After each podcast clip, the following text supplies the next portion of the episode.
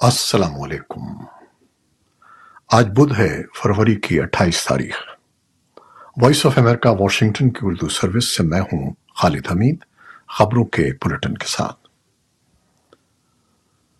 موتبر ذرائع نے voice of America کو بتایا ہے کہ پاکستان نے امریکی حکام سے ان چاروں ملزمان کے لیے قونسلر رسائی کی درخواست کر رکھی ہے، جن کے بارے میں دعویٰ کیا جا رہا ہے کہ وہ پاکستانی شہری ہیں۔ امریکی ذرائع ابلاغ کے مطابق ان چاروں پر امریکی بحریہ کے افسران کے سامنے غلط بیانی اور یمن کے حوثی باغیوں کے لیے اسلحہ اور دیگر ہتھیار اسمگل کرنے کی کوشش کا الزام ہے۔ تاہم ذرائع کا کہنا تھا کہ پاکستانی حکام ان چاروں افراد کی شناخت کی تصدیق کرنے کی کوشش کر رہے ہیں کہ آیا وہ پاکستانی شہری ہیں یا نہیں۔ پاکستان کے معتبر ذرائع کے مطابق پاکستانی حکام اس معاملے سے آگاہ ہیں اور امریکی حکام سے رابطے میں ہیں۔ خبرساں ادارے رائٹرز کے مطابق پاکستان کی جیل میں بند سابق وزیر اعظم عمران خان کی پارٹی نے بین الاقوامی مالیاتی فنڈ سے کہا ہے کہ وہ مزید بیل آؤٹ بات چیت سے پہلے ملک کے سیاسی استحکام سے متعلق حقائق کو مد نظر رکھے۔ یہ بات اس معاملے سے واقف دو افراد نے بدھ کو بتائی ہے۔ عمران خان کی پاکستان تحریک انصاف پارٹی نے آئی ایم ایف کو ایک خط بھیجا ہے، جس میں اپنی پوزیشن کی تفصیل بیان کی گئی ہے۔ پارٹی کے دو سینئر ذرائع نے بتایا کہ مزید تفصیلات وقت پر منظر عام پر لائی جائیں گی۔ آئی ایم ایف نے خط پر تبصرے کے لیے ای میل کا جواب نہیں دیا۔ نگراں وزیر اعظم انوار الحق کاکڑ کا کہنا ہے کہ ہم بلوچستان میں مسلح شورش کا سامنا کر رہے ہیں۔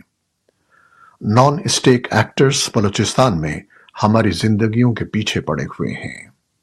بلوچ طلبہ بازیابی کیس میں اسلام آباد ہائی کورٹ میں پیشی کے موقع پر نگراں وزیر اعظم کا کہنا تھا کہ لا افراد کا پوچھیں تو پانچ ہزار نام دے دیتے ہیں۔ یہ خود بھی اس ایشو کو حل نہیں کرنا چاہتے۔ ان کا کہنا تھا کہ ہم بلوچستان میں مسلح جد و جہد کا سامنا کر رہے ہیں۔ وہاں ایک نئی ریاست تشکیل دینے کے لیے مسلح جد و جہد ہو رہی ہے۔ بلا شبہ یہ جنگ ہے جو ہماری فوج اور ادارے لڑ رہے ہیں۔ پاکستان الیکشن کمیشن نے سنی اتحاد کونسل کو خواتین اور اقلیتوں کے مخصوص نشستیں دینے کے کیس میں فریقین کے دلائل سننے کے بعد فیصلہ محفوظ کر لیا ہے۔ Chief election commissioner Sikandar Sultan Raja نے سنی اتحاد کونسل میں پاکستان تحریک انصاف کے حمایت یافتہ آزاد ارکان کی شمولیت کے بعد خصوصی نشستیں دینے کے معاملے پر سماعت کی۔ پاکستان میں ایک بار پھر فیول چارج ایڈجسٹمنٹ کے نام پر بجلی کی قیمتوں میں اضافہ کر دیا گیا ہے اور اس بار یہ سات اشاریہ صفر پانچ روپے فی کلو واٹ کا بڑا اضافہ کیا گیا ہے۔ فیصلے میں national electric power regulatory authority یعنی نیپرا نے کہا ہے کہ اگرچہ جنوری کے مہینے میں ایندھن کی اصل قیمتوں میں تو زیادہ فرق نہیں آیا، تاہم بعض ایندھن کو غیر معمولی موسمی حالات اور بہت کم مانگ کی وجہ سے سسٹم کی ضروریات کی وجہ سے استعمال میں لایا گیا ہے، جس کی وجہ سے بجلی کی پیداواری لاگت میں اضافہ ہوا ہے۔ ایرانی حکام کا کہنا ہے کہ ان کی حکومت افغانستان اور ایران کی نو سو کلومیٹر طویل سرحد کے ساتھ دیوار کی تعمیر کے بارے میں غور کر رہی ہے، جس کا مقصد اپنے پڑوسی ملک افغانستان سے دہشت گردی کے خطرات اور غیر قانونی نقل مکانی کو روکنا ہے۔ ایران کے صدارتی ایلچی اور افغانستان میں سفیر حسن کازمی قومی نے ایک ایرانی خبرساں ایجنسی اسنا کو بتایا کہ ان کی حکومت نہ صرف غیر قانونی ہجرت اور انسانی اسمگلنگ کی روک تھام کے لیے دیوار کی تعمیر کا جائزہ لے رہی ہے، بلکہ دہشت گردی کے خطرات کی روک تھام کے لیے بھی۔ انہوں نے کہا کہ یہ ایک مہنگا منصوبہ ہے، لیکن ایران طویل عرصے سے اس منصوبے کا جائزہ لے رہا ہے۔ پاکستان پہلے ہی افغانستان کے ساتھ اپنی دو ہزار چھ سو چالیس کلومیٹر کے بڑے حصے پر باڑھ لگا چکا ہے۔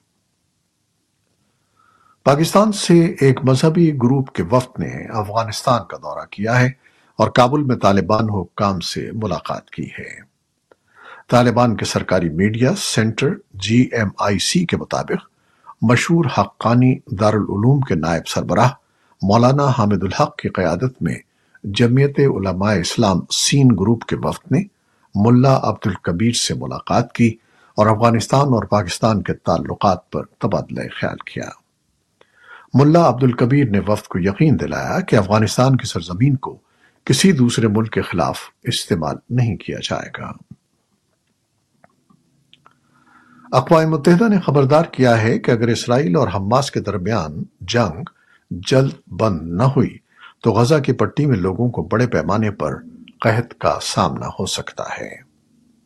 اقوام متحدہ کے انسانی ہمدردی کے دفتر میں کوارڈینیشن ڈویژن کے ڈائریکٹر رمیش راجا سنگھم نے اقوام متحدہ کی سلامتی کونسل کے اجلاس سے خطاب کرتے ہوئے کہا کہ اگر جنگ بند نہ ہوئی تو مزید لوگ متاثر ہوں گے۔ یہ اجلاس الجزائر، گیانا، سیلوینیا اور سوئٹزرلینڈ کی درخواست پر بلایا گیا تھا۔ اقوام متحدہ نے خبردار کیا ہے کہ لبنان، اسرائیل سرحد کے پار حملوں میں حالیہ اضافوں نے ممکنہ سیاسی اور سفارتی حل کو خطرے میں ڈال دیا ہے۔ اور متاثرہ سرحدی دیہاتوں کو امداد فراہم کرنے کی صلاحیت کو بھی متاثر کیا ہے۔ اقوام متحدہ دونوں فریقوں کے درمیان سالسی کی کوششیں کر رہا ہے۔ اقوام متحدہ کے ترجمان اسٹیفان دوجارک نے صحافیوں کو بتایا کہ پانچ ماہ سے بھی کم عرصے میں تقریباً نوے ہزار افراد اندرونی طور پر بے گھر ہو چکے ہیں اور درجنوں عام شہری ہلاک ہو گئے ہیں۔ یورپی یونین کے کمشنر نے کہا ہے کہ ہمیں بتایا جا رہا ہے کہ جنگ کے دوران فلسطینیوں کی امداد کے لیے کام کرنے والے اقوام متحدہ کے ادارے انروا کا کوئی اور متبادل نہیں ہے۔ یورپی کمشنر برائے انسانی امداد اور کرائسس مینجمنٹ یانس لینارک نے یہ کہا کہ اسرائیل نے اپنے اس دعوے کے لیے کوئی ثبوت فراہم نہیں کیا ہے کہ سات اکتوبر کو ہونے والے حملے میں انروا کے عملے کے کچھ لوگ ملوث تھے۔ ان دعووں کی وجہ سے امریکہ سمیت کئی عطیہ دہندگان نے اپنی فنڈنگ رو دی یا معطل کر دی تھی۔ امریکہ کے صدر جو بائیڈن اور سابق صدر ڈونلڈ ٹرمپ نے منگل کو ریاست مشیگن کے ڈیموکریٹک اور ریپبلکن پرائمری مقابلے جیت لیے ہیں، جس سے اس بات کا امکان مزید بڑھ گیا ہے کہ اس سال نومبر کے صدارتی انتخاب میں دونوں ایک بار پھر مد مقابل ہوں گے۔ ٹرمپ کو ریپبلکن پرائمری مقابلوں میں سبقت کے باوجود ایسے ووٹرز کی مزاحمت کا سامنا ہے جو ان کی واحد حریف نکی ہیلی کی حمایت کر رہے ہیں۔ دوسری جانب غزہ جنگ سے متعلق پالیسیوں کی وجہ سے مشیگن میں صدر بائیڈن کو ایسے غیر وابستہ ووٹرز کا سامنا ہے جن کے بارے میں کہا جا رہا ہے کہ وہ صدارتی انتخاب میں ان کے لیے مشکلات کا باعث بن سکتے ہیں۔ خبر رساں ادارے ایسوسیٹڈ پریس کے مطابق مشیگن میں ایسے ان کمیٹڈ ووٹرز کی تعداد دس ہزار ہے روسی اپوزیشن رہنما الیکسی نیوالنی کی آخری رسومات جنوبی ماسکو کے ایک چرچ میں جمعے کے روز ادا کی جائیں گی۔ حکام نے ہفتے کے روز نوالنی کی لاش کو اس کی والدہ کے حوالے کر دیا تھا۔ انہوں نے بدھ کو ایک سوشل میڈیا پوسٹ میں کہا کہ الیکسی نیوالنی کی آخری رسومات یکم مارچ کو ادا کی جائیں گی اور تدفین قریبی بوریزوف قبرستان میں کی جائے گی۔ ان کی ٹیم کا کہنا تھا کہ اس مقصد کے لیے چرچ تلاش کرنا ایک مشکل مرحلہ ثابت ہوا ہے، کیونکہ کوئی بھی اس تقریب کے لیے نہیں مان رہا تھا۔ وائٹ ہاؤس نے اس بات پر زور دیا ہے کہ یوکرین کی سنگین صورتحال سے نمٹنے کے لیے سیکیورٹی فنڈنگ بل کی منظوری کے لیے کانگریس کی کاروائی اشد ضروری ہے۔ قومی سلامتی کونسل کے ترجمان جان کربی نے کہا کہ یوکرین کے فوجیوں کے پاس اسلحہ ختم ہو رہا ہے اور وہ اپنا علاقہ کھو رہے ہیں۔ اس سے قبل صدر جو بائیڈن نے منگل کو کانگریس کے چار رہنماؤں سے درخواست کی تھی کہ وہ آئندہ ماہ کے اوائل میں حکومتی شٹ ڈاؤن سے بچنے کے لیے تیزی سے کام کریں اور یوکرین اور اسرائیل کے لیے ہنگامی امداد کی منظوری تھیں۔ یوکرین کی فوج نے بدھ کو کہا کہ دس ڈرونز اور گائیڈڈ میزائلوں کی غیر متعینہ تعداد کے ساتھ روسی حملے رات بھر جاری رہے۔ یوکرین کی فضائیہ نے تمام دس ڈرونز کو تباہ کرنے کی اطلاع دی ہے۔ یوکرین کے صدر ولادومیر زیلنس کی خطے کے رہنماؤں کے ساتھ ملاقاتوں کے لیے بدھ کے روز البانیا میں تھے۔ زیلنسکی نے کہا کہ وہ البانوی وزیر اعظم ایڈی راما کے ساتھ بات چیت میں دفاعی اور سیاسی تعاون کے ساتھ ساتھ یوکرین کے امن منصوبے پر بھی بات کریں گے۔ اس سے پہلے یوکرین کے صدر ولادیمیر زیلنسکی نے روس سے جنگی قیدیوں کی رہائی اور امن منصوبے کو آگے بڑھانے پر بات چیت کے لیے منگل کو سعودی عرب کا دورہ کیا تھا۔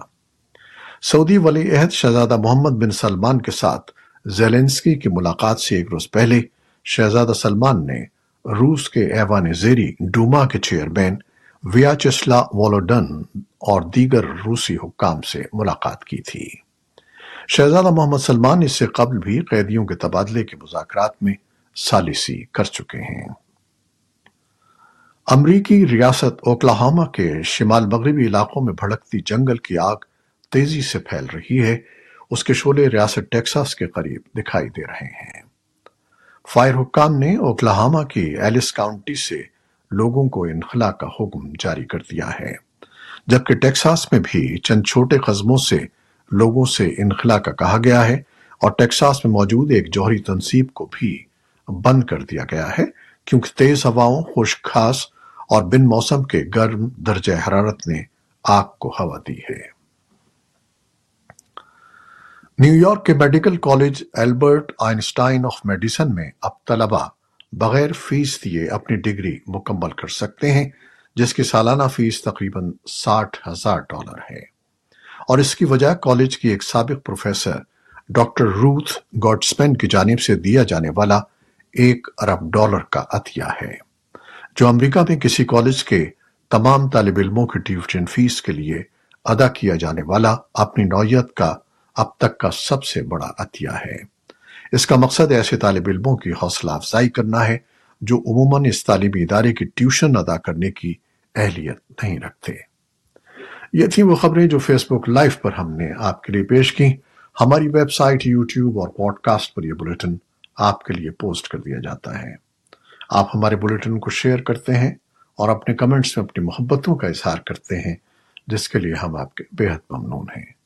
اپنی ان کوششوں کو جاری رکھیے گا۔ نیوز پروڈیوسر سید اسفر امام اور نیوز ایڈیٹر بیجت جلانی کے ساتھ خالد حمید کو اجازت دیجیے گا۔ اللہ حافظ۔